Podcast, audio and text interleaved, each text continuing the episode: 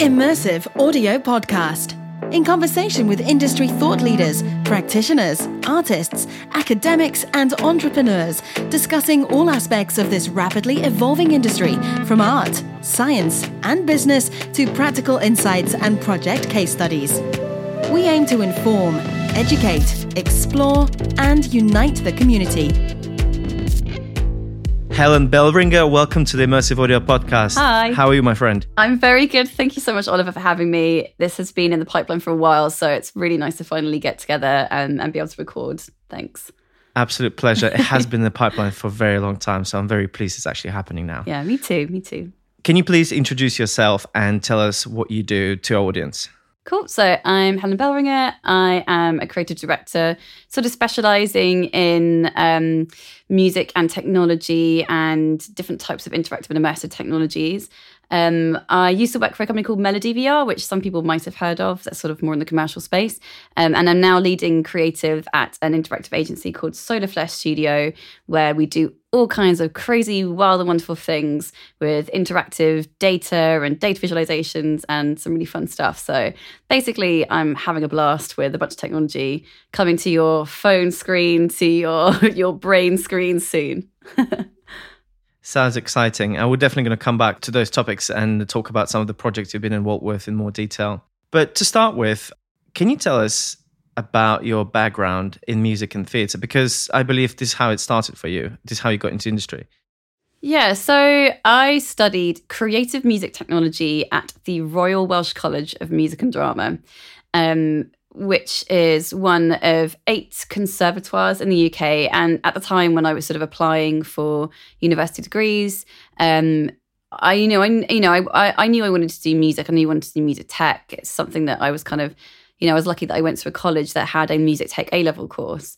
Um, and I've always been like a super sort of like musical person, you know. Actually, I actually wrote a, a, Christmas carol when I was eleven, and my school performed it at the Christmas concert. I'm like a proper orchestra dork. I've got a flute. I used to play the flute. I uh, I went on an orchestra camp when I was eleven, and we learned to play Harry Potter. I've basically just been like huge, huge music nerd like my whole life. Um, always writing, always creating. So when I went to college, I started. You know, I did this. Um, I chose Woking College because I had um, a music technology A level course. Um, and that led me to the Royal Welsh College of Music and Drama to go and study their creative music technology course. It's a it's a bit of a mouthful, my degree, but um, yeah, and you know, while I was while I was there, I mean, it's the course isn't to my to my knowledge, it isn't what it used to be. So now I think they kind of bundle it into this kind of contemporary music course, which combines the traditional composition side of things. So when I was there, we didn't actually we we learned about like jazz theory and music theory and music history because you do when you're at a music college. Um, but we also did things like wiring up Arduinos, using pure data to like create, you know, just like kind of cool stuff. Um, we did modules in music for film, music and sound, sound design. You know, just kind of got this like really like really deep dive education into how how technology and music can interact to create something spectacular. So, um, you know, I, I learned how to use Pro Tools and I engineered my own EP. And I also learned how to use Max MSP and how to create um, a, a gestural controller using my iPhone. So I mean, yeah, I, I, I cannot sing the praises of that course enough and those course tutors that kind of like guided me through. I did some like really weird stuff, like, you know, wiring up, um, had like Wii remotes and I wire up Wii remotes, you know, with Bluetooth um, to my computer and then like, use them and swing them around to like change like the ring modulation frequency on like an audio track as part of a performance. Just, you know, I basically spent like four years of a degree with like complete creative freedom just to kind of use all of the technology that I had been taught how to use to make music in new avant garde ways. So if you want to listen to any of my portfolio pieces from uh, from my four years, you know, buckle up for a bit of a wild ride as I as I explored uh, that kind of like dynamic intersection between uh, gestural technology and traditional music composition.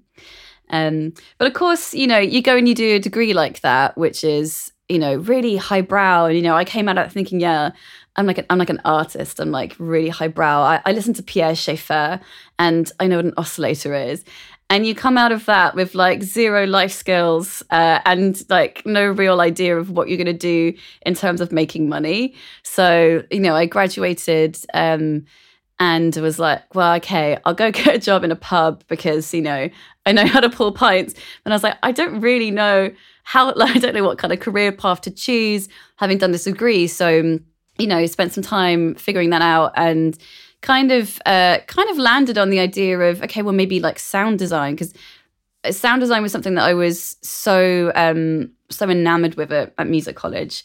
I think it's something that I chose as sort of a, as a career path at first because I felt like it's just a really it's so expressive. You know, when it, when you're crafting a soundtrack to a picture, you are telling like you are telling the story of everything that you're seeing on screen and the two things they have to be so symbiotic you know? What you see on screen if you have a bad sound underneath it it's just going to be completely immemorable. You're going to you're going to you're going to forget it.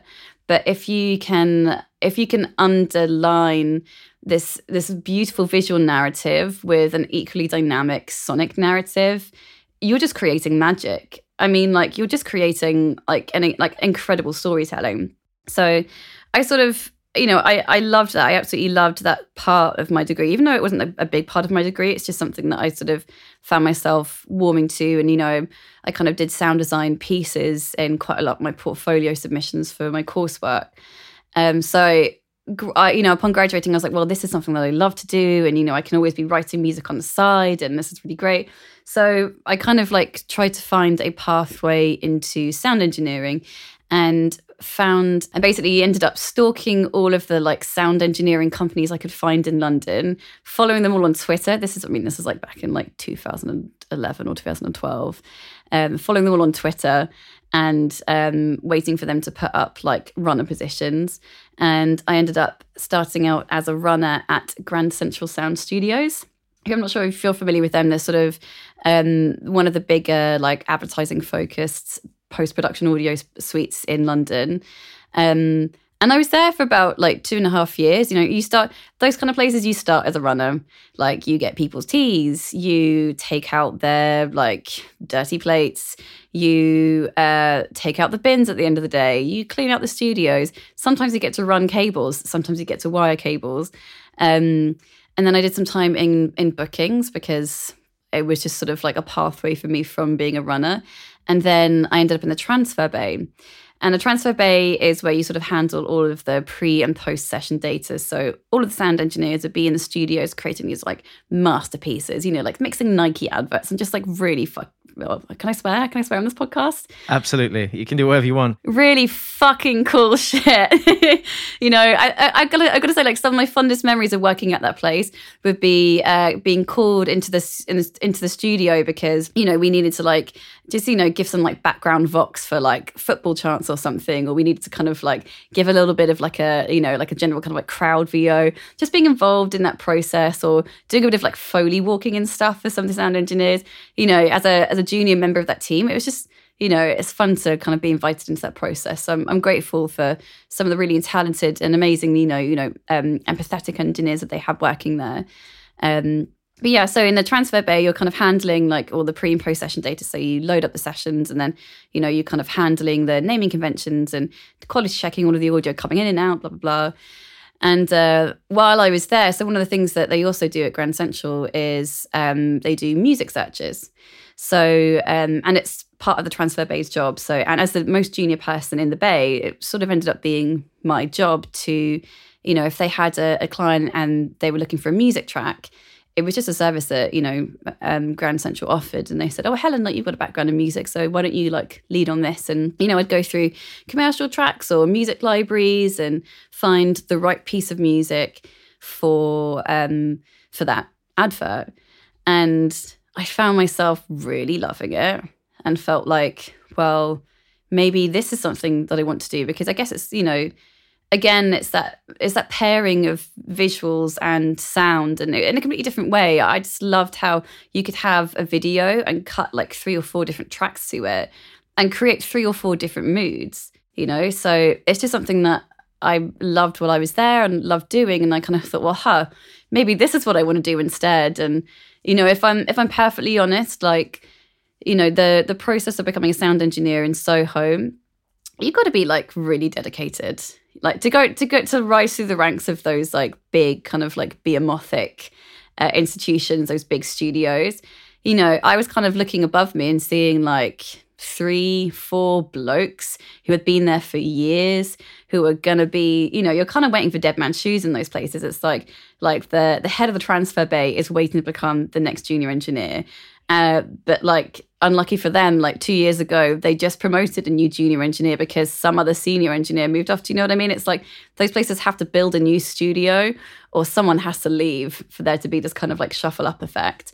So I was just finding myself feeling frustrated and, and thinking like, well, I don't think I really want to do this. Do I really want to like be in a dark room my whole life, like making sounds for adverts? It's like kind of what I want to do. But I really love doing this music side of things. Okay, I'll see what's out there in this music space because this is like way fun anyway.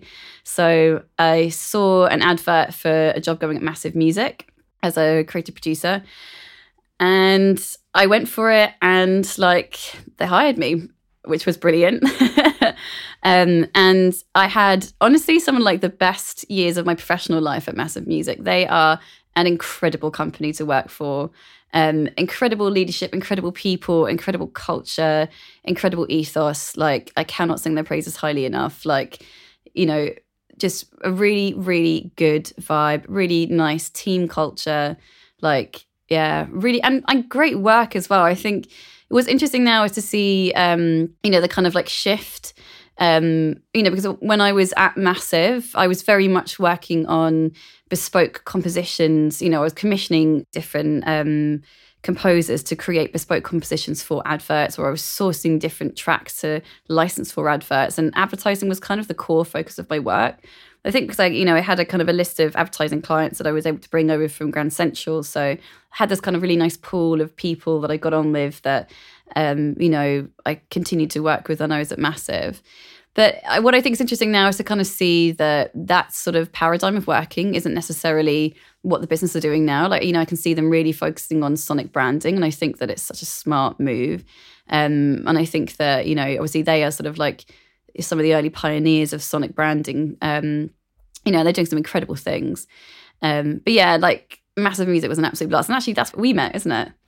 Yes. Yeah, yeah, exactly. And massive, I mean, like, where to start? They're just a great company to work for.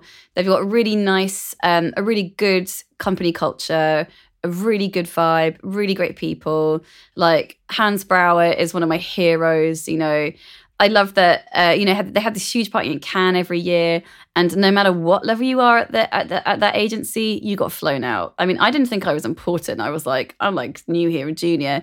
And my first year, I'm out in Cannes, like. Psh, in my like kind of like mid 20s i'm like wow this is the lifestyle there's rose everywhere i'm having a blast like they really take care of their staff you know they really take care of their people um and they have some incredibly talented people working for them. I mean, some of the most amazing creative minds and you know pioneers of that kind of music audio branding space, um, you know, are, are working for Massive. So I mean, I I I big them up, like toot to them. They're great.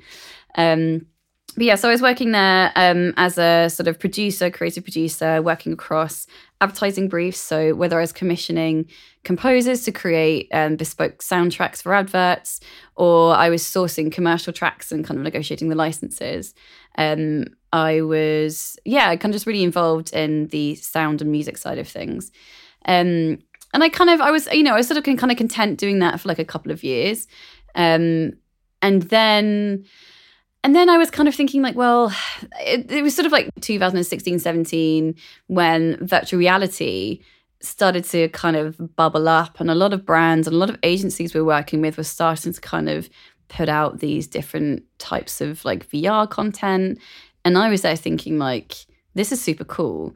Like, I've come from this like technical background um, in my degree where I, you know, I literally built a system that allowed you to use your hand. Okay, maybe you've got like an iPod strapped to your hand, but hey, you're using the accelerometer data from the iPod. And I thought, I had this like moment in my head where like it almost kind of exploded. And I was like, oh my God, what if I got like music and gestural interaction. I, I feel like this could this could coexist in a commercial space in virtual reality. Like finally I can make some money with my degree. Like finally there's, you know, there's my vocation.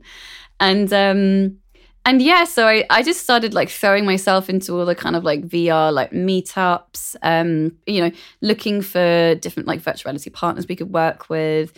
Um, met Peter Collis at Ignition, who again is one of my heroes in the industry, like such a nice man, um, and actually gave me some of my first sort of uh, virtual reality work from the um, music side of things. What did you learn over the years being there about the importance and the power of sonic branding and the use of music to deliver a message or a story across different media? Well, I mean that that's that's a big question, and I'll try and I will try and meet it with uh with a good answer. So what did I learn? Um, I mean, sonic branding is so important. I mean, I find it crazy that someone would spend a hundred thousand pounds on a visual rebrand and produce a visual logo and then not have good sound. The way that your brain processes sound. So if I go da da da da da, what do you think of? McDonald's, yeah. Like McDonald's, right? you know, eh, like those little mnemonics, those those little like they're kind of like well like brain chicken nuggets. You know, they're addictive. Like your brain, like they sink they sink into your brain. Like if you hear the same little melody over and over and over and over and over again, like it just like sinks in there. You know, so for a brand to have like a, a really like solid presence in the vast landscape of of brands. Like you've got to have a strong sonic strategy. Like otherwise you're only telling half the story. Otherwise you're only reaching people with one of their senses you know? And i think what sonic branding does is it stimulates your aural senses in sync with your visual senses. And hey that's what our brains love. Our brains love like visuals that match audio I mean, you know, like you, you you must know this like better than anybody. Like your like psychologically, your brain wants to match things. So if, you know, for example, if you were to watch like a football match with some music, like you will find yourself thinking that the music, oh, like this, this, this is written for that football match because all the kind of like cheers and everything. And it's like, well, no, like your brain is just linking the two things together because it wants to. Your brain wants it to make sense. So when you pair something visual with really with something really strong sonically you create something that your brain like just loves. It's like crack for the brain. It's like yeah this is satisfying. Like this makes sense. This this is great.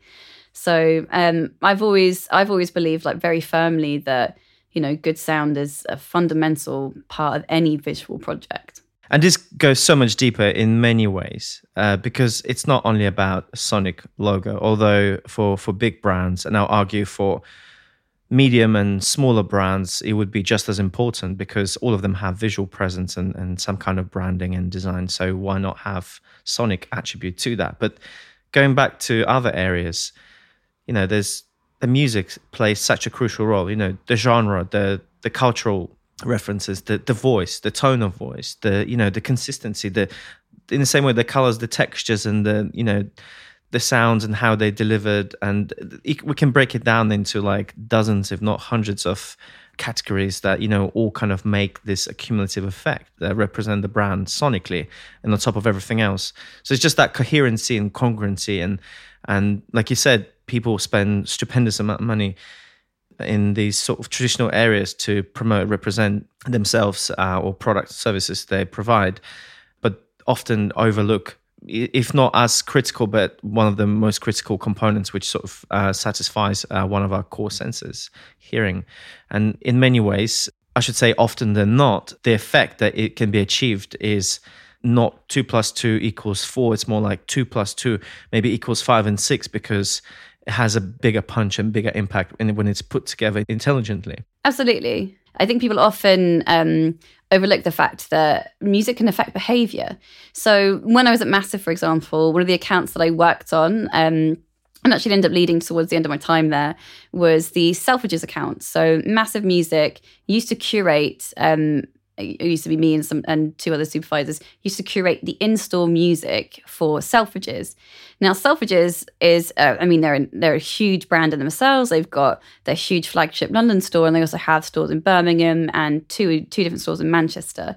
Now, everybody that shops in their store has a slightly different customer profile, but you, for example, aren't necessarily, you know, you're not going to go straight to women's perfume. You're not going to go straight to the women's lingerie section. I mean, unless there's something you're not telling me, you're probably going to go to like men's streetwear or men's fashion if you're in those spaces and you're listening to music that is tailored to your customer profile, you are more likely to spend longer in those areas. You are more likely to spend time shopping, relaxing. If you hear a jarring piece of music in any store, in any scenario, you're just going to leave that store. But if you have music in different zones that is tailored to your, you know, I mean, it, it, it's a little bit generalized, but it, it does work. And there has been so much science to prove that it does um, you know, you, if you've got music that's tailored to your customer profile, you are more likely to spend longer in that in that particular space and to spend more money. And you can do some really cool things like you. We used to change the tempo of the music. So if you want to increase, um, if you want to increase sales, you generally have like slower music. So that kind of encourages people to take their time and chill. If you've got loads of people in the store and you want to get them out there quickly, you want to get things moving, play something a little bit faster. So you can actually kind of hack the human psyche with music, even at a very kind of like top level. And people really don't really kind of, I, th- I don't think a lot of people or brands know about that, you know. Um, like there is like that psychology of like music and the way it affects your brain is such an empower is such a powerful thing if you can harness it. Um, and that's definitely, you know, at Massive, that's the kind of work I know that they're doing now. That's the kind of work we were doing. I mean, I was there like four years ago, a while ago. um, you know, so, and they really are one of the companies like pioneering, you know, using that scientific approach to hack the human psyche with music. I just, I, I big them up all the time. They're great. Yeah, I'll, I'll be the first person who will complain about music if it's inappropriate. Uh, for me, it's everything. If I go to like a nice restaurant with a nice atmosphere, um, I just I just wouldn't expect I don't know some kind of uh, trashy pop music blasting. I mean, they've got nothing against pop, but there's place for and time for everything, and and it just it just impacts everything, and your impacts your your mood and your perception about the food, and I don't know. I'm not saying that this would work for everyone, but you know, for some reason jazz and classical music, just everything just so much better when it comes to gastronomical experience. I listen to those sort of genres in the kitchen all the time when I'm preparing a meal, and it just everything's elevated since we're talking about it, we're going to feature a very special guest, Professor Charles Spence, who's an absolute guru in multisensory psychology from University of Oxford. And we'll be dissecting this very exact topic in more detail. And basically, what I wanted to say that, and this kind of uh, is a perfect segue to my next question that sonic branding is not about mnemonic anymore. It's not about jingle. It's about layers upon layers and um, methods and strategies how to connect everything in a congruent way and connect to the, your customer, consumer, a spectator, whatever the context. And um, I think we're just still scratching the surface to an extent. Obviously, there are like I already mentioned, you know, people like Charles Spence doing research in that area and going really deep. But overall, as an industry, I think there's so much more to uncover and to utilize to our advantage. And with that in mind, I wanted to ask you, in your view, in terms of the most recent innovation in sonic branding, how is it evolving and where is it going into the future? Well, so I think that that sonic branding evolves as the technology around us evolves. So I know we were talking earlier about this kind of exponential growth in the technology that we have available to us as consumers. So we now have more devices and things that ping at us that demand our attention like more than ever. I mean, even like five years ago, you know, we wouldn't have had we, we didn't have the kind of stuff that we have today. Um, so there, with all the with all these digital devices, we have an abundance of things that actually don't make noises naturally. Like my smartphone, unless someone tells it to, does not make a ping. Like I could drop it on the floor, and that's about as natural a sound that the phone is going to make. And I've dropped it on the floor many times. Um, so, so with the, in this digital landscape, we have to design the sounds of the digital landscape. So, I mean, here's something crazy. We have a hybrid car. We've got a Golf GTE. It's a gorgeous car. Absolutely love it.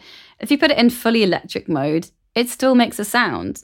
Someone has designed the sound of an, an, electric engine because you know otherwise they make those like weird whining noises and they're super quiet. And actually that can be quite dangerous. You know as a cyclist myself like you like those electric cars can creep up on you. I can't tell you the amount of times i've like swerved out of the way of an, of an uber that hasn't seen me and i haven't heard them. You know that's a that's a dangerous combination. So I think as technology evolves, there are more things that need sonic branding, that need a sonic presence.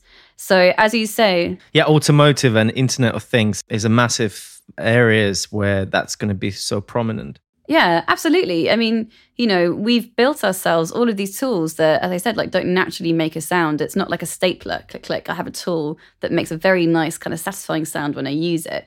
You know, if you had like a digital, you would have, you know, with PDFs, you don't have digital staplers, but if you wanted to pin something, you know, it, it goes it goes down to like UI, it goes down to UI sounds, you know.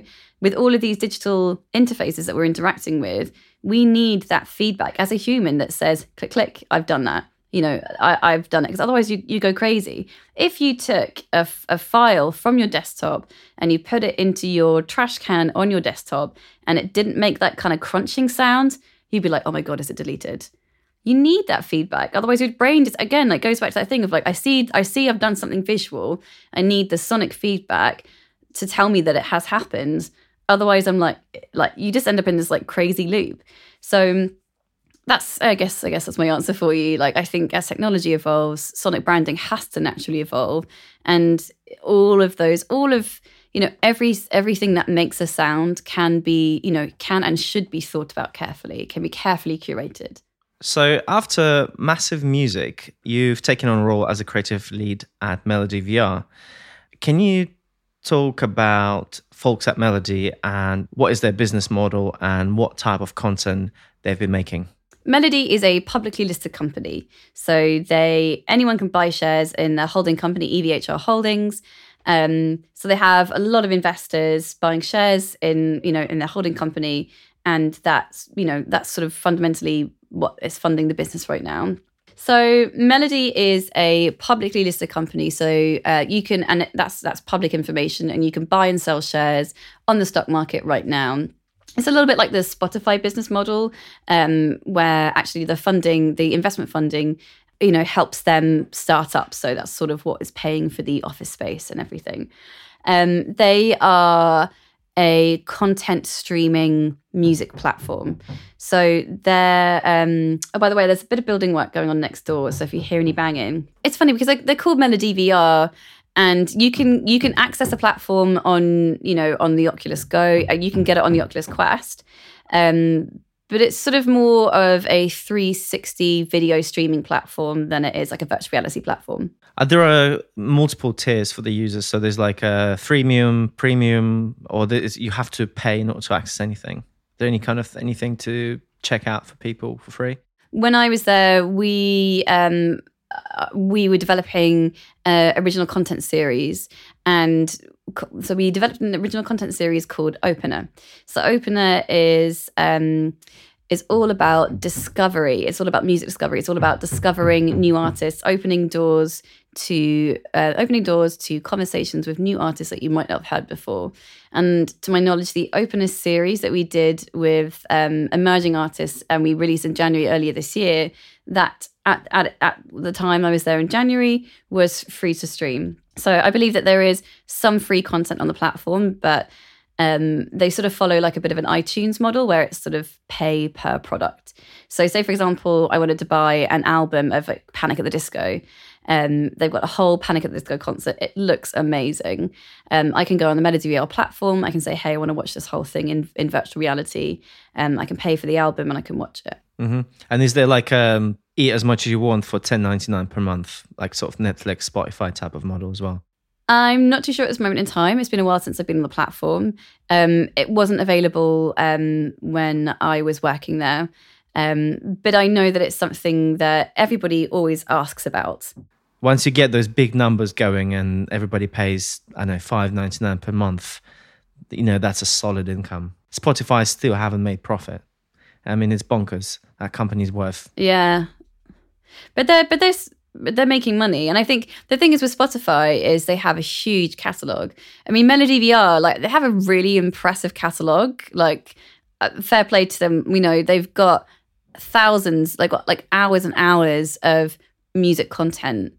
Um, but if you compare that with the kind of like you know spotify has days worth of music content.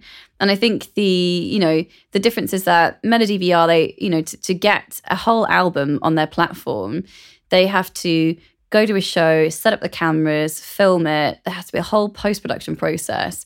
Like that as a product itself costs quite a lot of money. You've got a whole crew of, you know, you've got a whole crew of, of people, you know, there's a whole team in post production. I'm not saying that like an album on Spotify costs less to make in the first instance, but it already exists. Like Spotify don't have to go out and make it. It's fundamentally different with, with uh, music streaming. You essentially have the global community of musicians and record labels and publishers. I mean, anyone who is remotely involved, essentially doing it on their own accord um, and then contributing the into the catalog.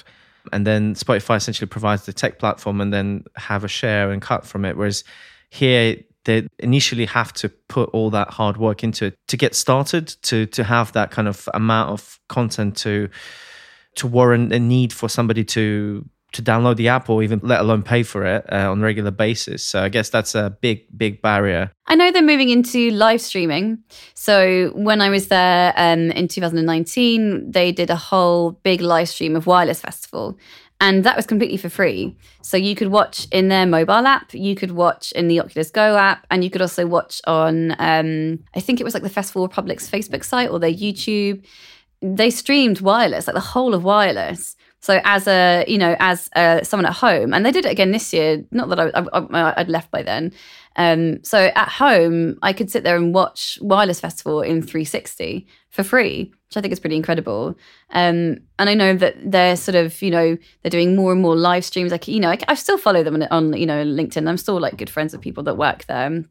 So, you know, they're sort of moving into that live live streaming space, and I think it's really smart for them because you know, with with COVID, you like no no one saw this coming, but actually it, has changed. You know, the live music industry kind of doesn't really exist, um, and if you want to have you know an intimate gig experience well Melody VR can get you there. They can put uh, they can put you in a room. If you've got your headset on and make you make you feel like you're there Melody VR can put you in a room with an artist.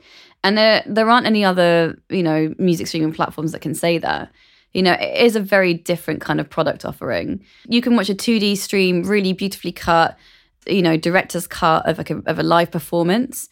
Um, but if you're in VR and you have an artist like coming up to the camera, giving you eye contact, it really does feel different.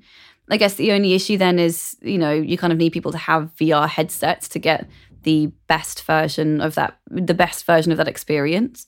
But yeah, it's it's it's really interesting. I mean, I you know I loved the kind of stuff that I was working on there. I I loved coming up with ideas for creative content for music artists in this new medium. I think with my background, I had these kind of really big, ambitious ideas of the things that I wanted to implement. And Melody's just like you know it's it's a big big company, so you know getting getting big ideas through when there are other people that have other big ideas for what the platform should be doing was just a bit challenging really and you know i sort of half the reason I left was because I just wanted to go do interactive stuff. I think I got to the point where I was, you know, that that it was looking more and more likely that the platform was only going to be doing 360 video streaming. You know, and this is and, and, I can't speak for what they're doing now because I haven't haven't worked there for months. Um, but you know, I got to the point where it was looking like they were only going to be doing 360 video streaming, and there was little to no interactive content coming up soon I know they're experimenting with like volumetric capture and stuff, but you know, at the time of you know the time I was working there, it wasn't something that the platform was able to stream.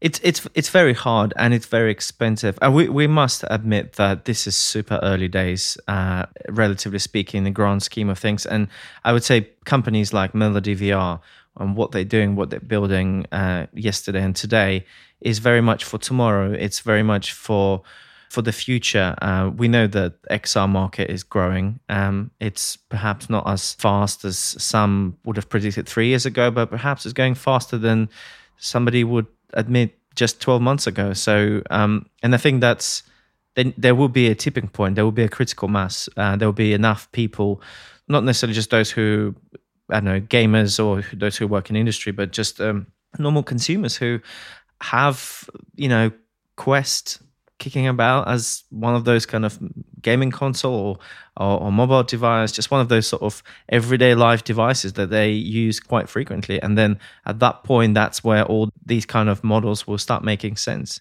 Yeah, absolutely. I mean, look at PlayStation VR, right? I think they sold like 4 million headsets or something. Like they had an incredible, I mean, actually, we might need to fact check that. But like to date, I think Sony PSVR yeah, th- those figures roughly in that area. Yeah, they've sold an incredible amount of, of, of headsets. So there is a captive audience for it, and there are really high end games being built for those platforms.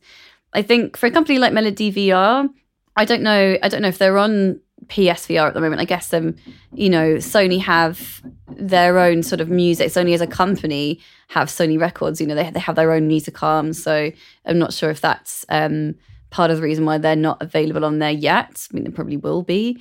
Um, but yeah, you're right. You know, they are building something that really is for the future. I mean, I do believe that we will live in a world where, like you say, like everyone has a VR headset at home, where you know the same, the same, the same parent that might buy a Nintendo Switch for their kid today would buy a VR headset for their kid in ten years' time.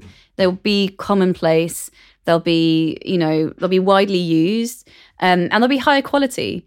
You know, they'll be better quality. And I've just seen uh, the recent release of the new um, Oculus Quest 2, which I think looks great. They've released it, you know, just in time, hopefully just in time for the, the big Christmas spend when everyone is when everyone is thinking. Absolutely, it's very well timed. Yeah. Yeah, very well timed. You know, they've got a, a, new headset out on the market. It's a lower price point.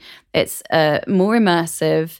It's got you know it's got better capabilities. It's got you know you, you can fit more data on it, have a better streaming experience. Yeah, I, th- I think you're absolutely right. Um, I, I, would I would be even more optimistic. You said like an average parent who would have bought a Nintendo today, maybe in ten years, that would be replaced by something like um, Oculus Quest. I, I think that's going to happen even sooner because, you know, obviously I, I use VR headsets and Quest, including pretty much on regular basis, and I'm I'm so impressed. I'm all the time. It's it's it's already there. I mean, obviously Facebook is making heavy subsidies to ensure that the technology is improving fast enough, but also is available at a lower price. The fact that the, we getting Quest Gen 2, which is much better in multiple areas compared to Gen 1, but still 100 dollars cheaper. That's that's incredible. I'm I'm pretty sure it doesn't cost three hundred bucks to make.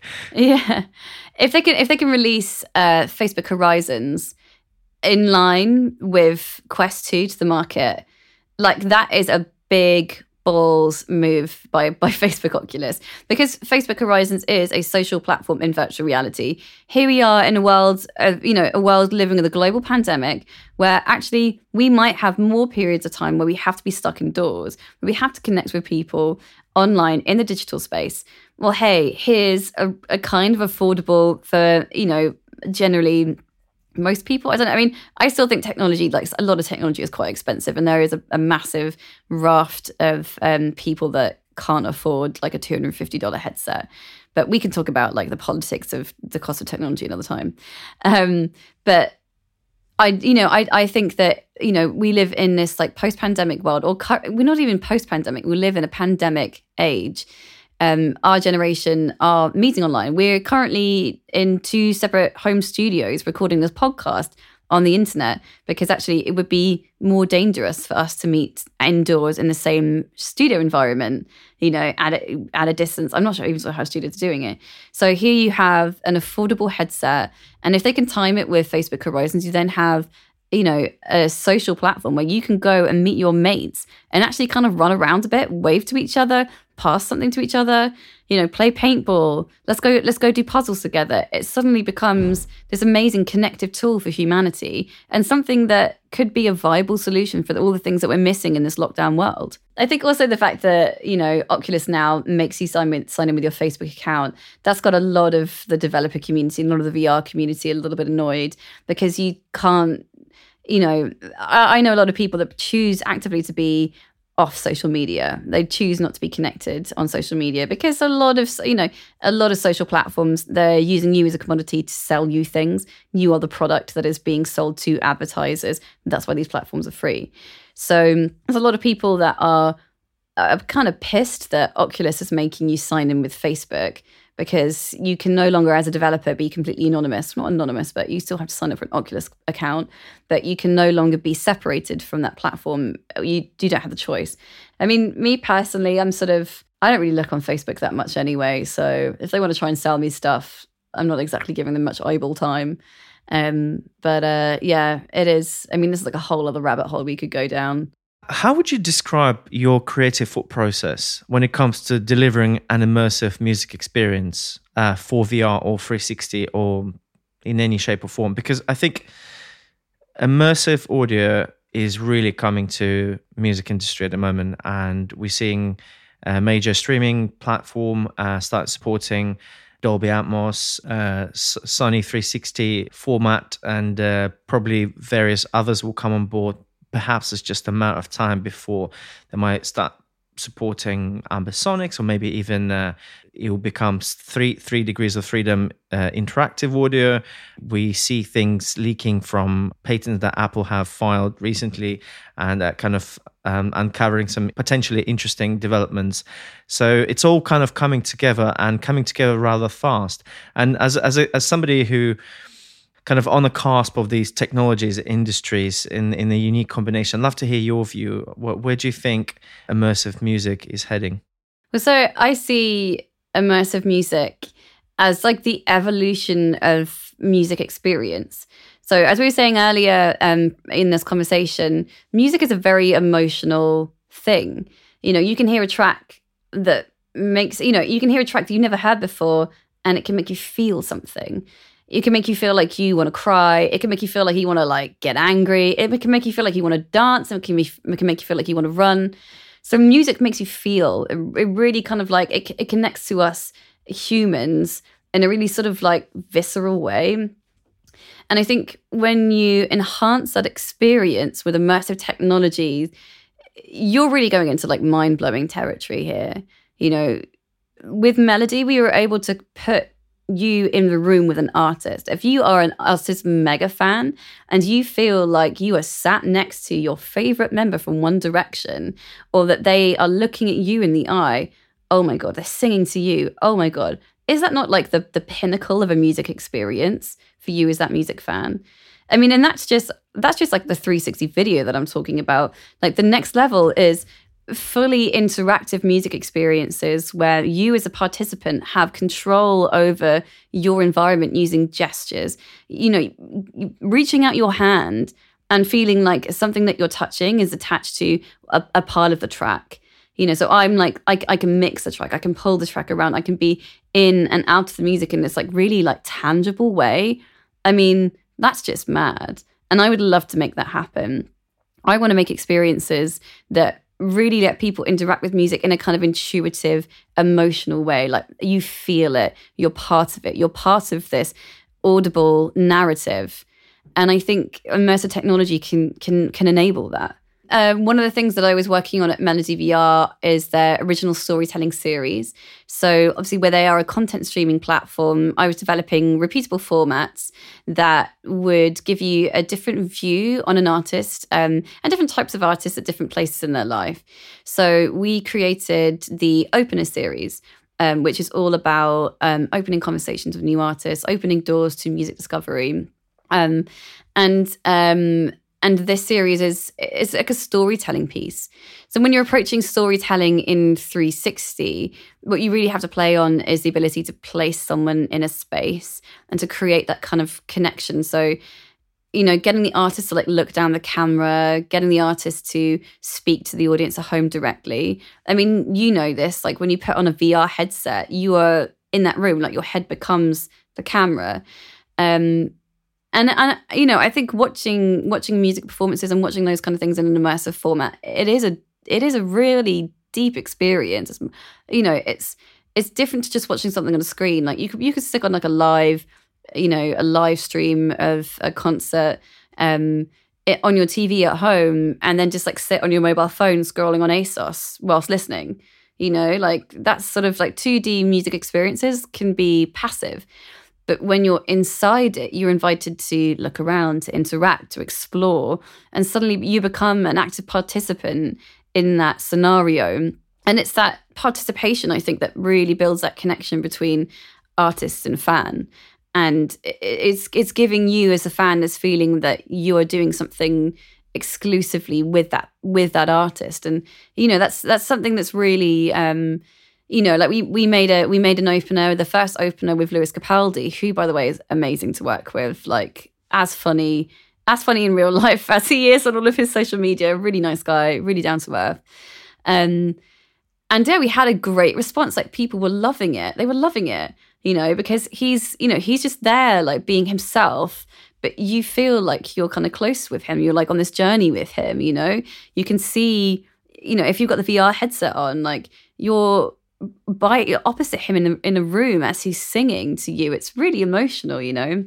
So, yeah, I think my ambition, you know, has always been to create emotional experiences by connecting music and technology, um, and particularly with virtual reality and you know other immersive technologies. There's just there's just that that space.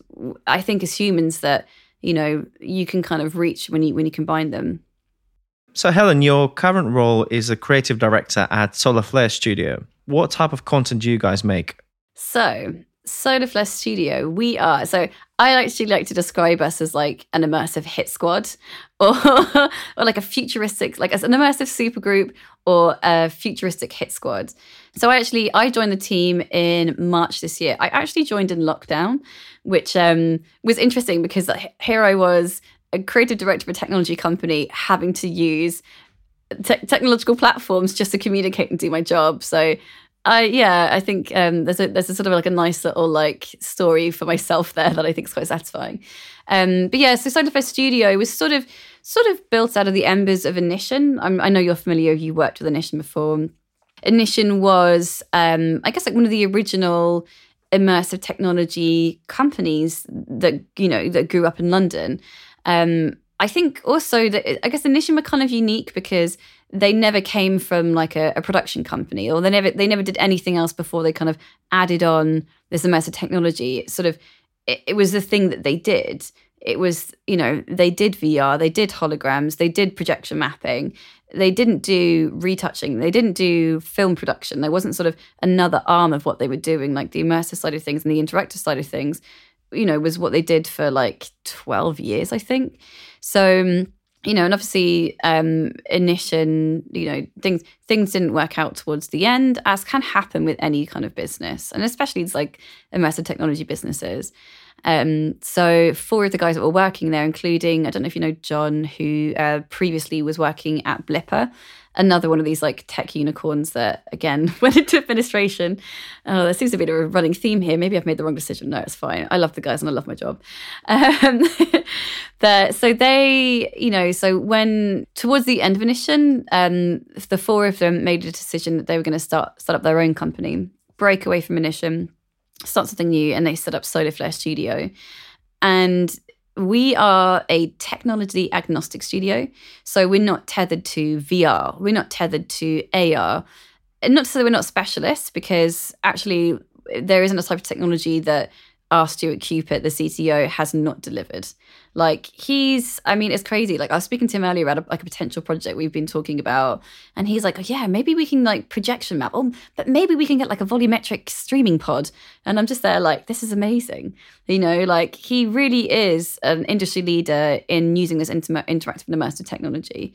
So we label ourselves as technology agnostic, which actually means that we can approach briefs from every single kind of angle. So whatever your objectives are as a brand or you know an agency, we can you know we, we work quite consultatively and collaboratively to find the best technological approach and the best creative approach to suit your needs. So when I joined the guys in March this year, they were working with Asics. So Asics had just developed their Meta Racer shoe range. They'd be working working on these shoes for like 3 years in development. And obviously where the Olympics was supposed to be hosted in Tokyo this year, they wanted to make sure that every single racer, or at least every Japanese racer on that athletics track, was wearing an, a Japanese branded shoe, right? I mean, like, what a big moment, what a big cultural moment. So, when the pandemic hit and everything got locked down, their huge launch event where they'd invited, you know, they'd invited like press and media from like 20 countries all around the world, it couldn't happen. So they um, they through their agency, uh, Solar Flare Studio was commissioned to come up with a solution for this using technology. And the guys developed a virtual reality product launch um, called the ASICS Innovation Lab. So they basically built um, a mirror of the scientific space that um, ASICS have in Kobe. So ASICS have um, their own innovation lab where they develop all their new products. So Solar Flare Studio built a digital version of that in virtual reality where you could step into and see these 3D models of the shoes. You could touch them, you could bring them towards you, you could look all around them. You could also learn what they feel like by using physical interactions. So you had to move your arms to run, you had to jump down, you had to, um, you had to crouch down or jump up to trigger these different visualizations that showed off the features of the shoe.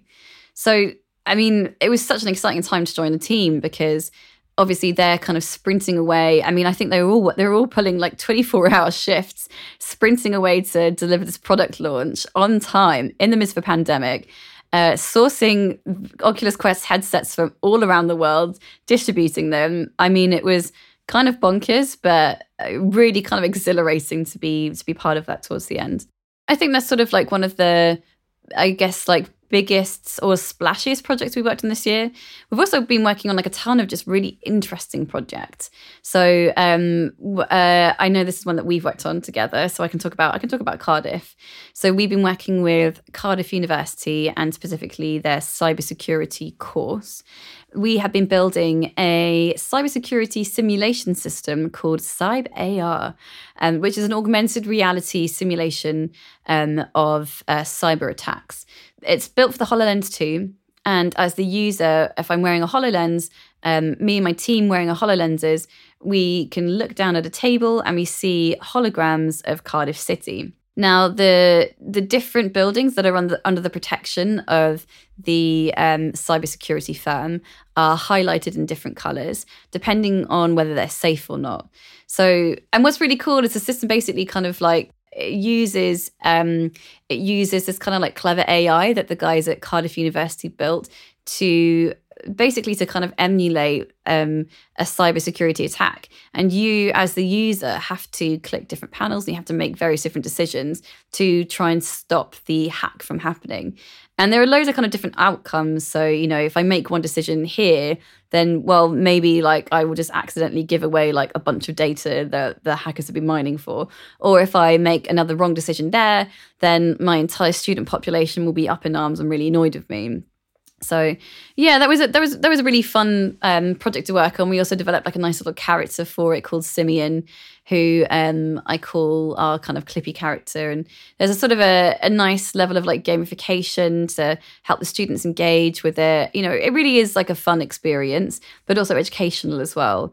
Um, I'm a great believer in adding in you know a gamification aspect to these experiences because I really do think that it ups the level of engagement. If you are sort of told to participate, or not told to participate, if you were encouraged to participate in a narrative, you quickly get what you're supposed to be doing. You get, you get, oh, this is a scenario. This is what I'm doing. I am the cybersecurity officer.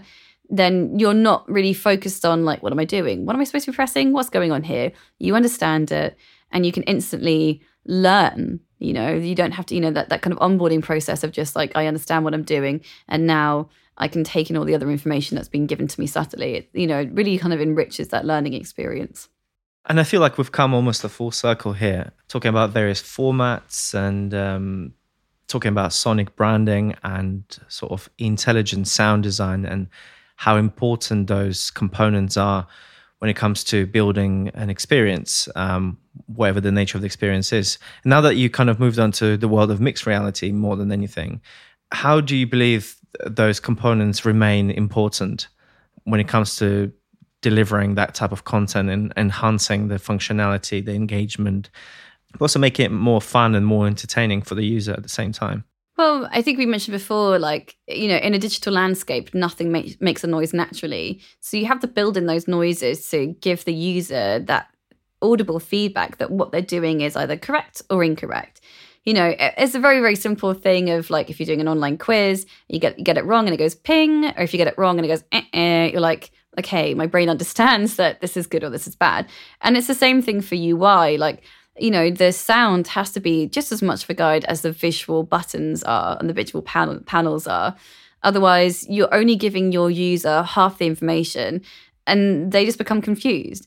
Like the best UI is sort of very subtly very obvious and very simplistic. And good user interfaces always always deploy really good audio because you do you need that audible feedback um, otherwise, you feel like you're just, especially in mixed reality, where you are just putting your finger out to a panel in the air. If you don't have an audible feedback, you have no idea if it's working or not. And, you know, or you're like, oh, that changed. Okay, did I do that right? Whereas if you hold your finger out to the air and the moment that your finger touches the hologram at the right moment, you get an audible ping, that goes, your, your brain automatically thinks, yeah, okay, I get it. You know, it's the same for augmented reality. Like if you have 3D audio built into an augmented reality experience, and you can go up to something, you know, like I know the um, uh, Magic Leap have positional audio, which is, I mean, it's it's and it's pretty like it's pretty good. Um, you can have audio in in one part of the room attached to one particular object, and as you move further away, it becomes quieter, or as you move closer towards it, it just adds that layer of realism. It's so important.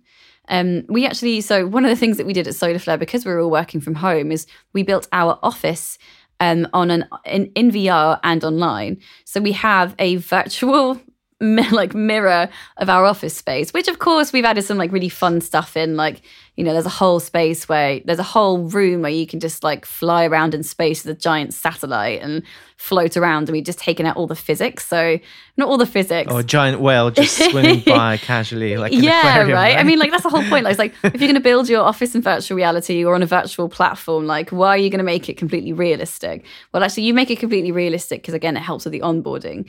But you can do some super cool creative things with it. You know, like why would you make something that's a direct replica of like a space that already exists like you know have fun with it like remove the gravity i don't know like enjoy it. But you know audio is such an important component of that.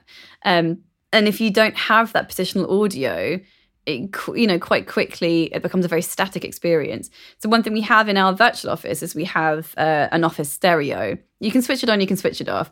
Um, if i'm on one side of the office i don't hear it. If i'm close to the radio i can hear it and it's it's just cool. It just makes you feel more immersed in the space because you've got that sense of positionality. You know where you are. You've got that feeling of orientation. It's more naturalistic. So therefore, you know, at, like on, on again on that kind of like subconscious level, my brain's like, oh, I I get it. Like this is a 3D space, and this is how you know this this is my positionality. It, it makes sense. I feel comfortable. I therefore am not kind of subconsciously worried of like, oh, something doesn't feel quite right because that's the itch, right? Like if the sound and the music, of the sound and the audio, or there's something off with sound and audio, like there's that subconscious itch in humans where they're like, ah, oh, something's not quite right. You know, like, oh, I don't like it. It's like you know, if you watch like a horror film on mute, you're like, oh, it's kind of not that scary. Or even if you just listen to like a horror soundtrack, you're like, oh yeah, it's kind of scary. You know, um, like yeah, you you need the two things to be synchronous because it makes you feel like, oh, this is fine. And I think especially in digital and virtual worlds, like sound is such an important component because it, it is what makes it feel more naturalistic. I mean, I cannot tell you how frustrating it is to make a 360 video with stereo audio. Like where you move your head and like the whole scene all of your eyes and everything moves with you but you're like just hearing the same thing out of your left ear and your right ear. It just it completely breaks that feeling of immersion. And you're just like why? Yeah. There's one project of Solarflare that i would like to just mention which i haven't actually mentioned which is actually my favorite project um, so at Solarflare, we have um, a labs initiative. Um, and I actually like to call them, instead of like a labs team, I like to call them my our innovation authors because they really are sort of writing the future of how this technology is used in a sort of like a consumer way. Um, and one of the things we've been working on is an app called Mindscape. So this was sort of born out of again lockdown. This feeling that everybody's mental health took a bit of a, a bit of a kicking in lockdown, um, and it was actually like national. It was International Mental Health Week, and we ran an internal session where we were like, "Hey." like how can we use technology to like hack our health like we've got all these wellness apps the, all these wellness apps exist but how can we take it one step further so we came up with the idea to build an app that tracks your biorhythmic data and creates a visualization of your mental state so it tracks your heart rate and it tracks your movement data um, so it can tell if you have like an anxious heart rate it can tell if you're feeling restless and it creates a visualization from that data based on mycelial patterns. So, uh, the same patterns that mushrooms use to grow. So, you end up with this gorgeous thing, which we're calling a mind sculpture, that kind of has these sort of fronds that are either kind of smoother if you're feeling nice and chilled, or a little bit more jaggedy if you're feeling more anxious. Um, and we've been testing it internally and using it, and it's actually really quite nice. It's a really nice way to express yourself in a non-verbal way. It's a very nice way to say I'm I'm not feeling great. I am feeling agitated. I do feel anxious. Um although at the moment because I've got this dog, it's just like I'm getting all these waves of serotonin. I'm so chilled right now. So yeah, it's good. So that's been a, a, really exciting project that we've actually just released last week uh, to the big bad world after some quite rigorous testing. The app itself isn't available widely yet, um, but it's been it's been a really great thing to work on and something I'd love to see implemented um, f- for future uses.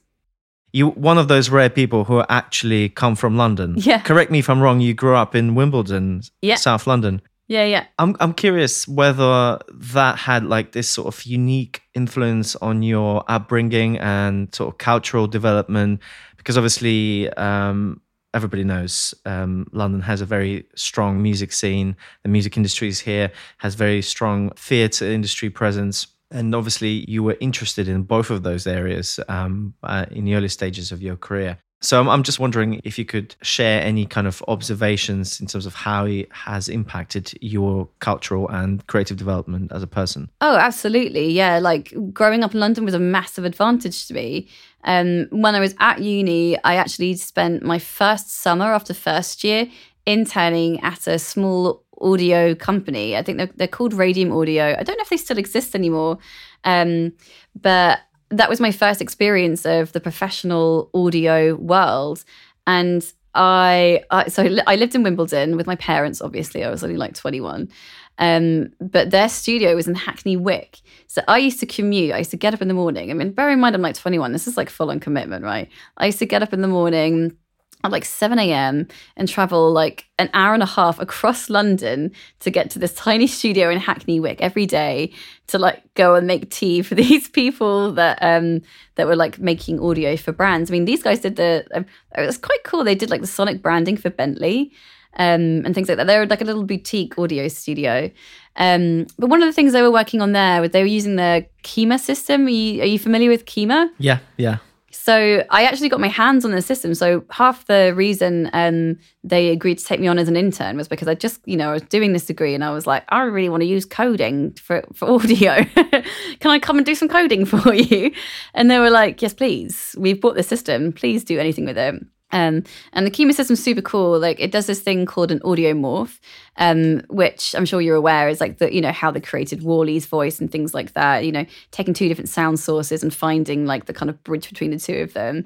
But I was able to like get my hands on that and like play around with stuff and you know make this kind of like library of sounds. And I actually did the sound design for this tiny like um it was like a mobile game that one of their clients was, had developed. I mean, I don't even think you can get the mobile game anymore. It was called Blocky. Um, oh, sorry. You might be able to hear my cat in the background crunching away. he's uh, he's come for a crunch. yeah, that's Jean Claude Van Damme crunching away just in time for the podcast recording.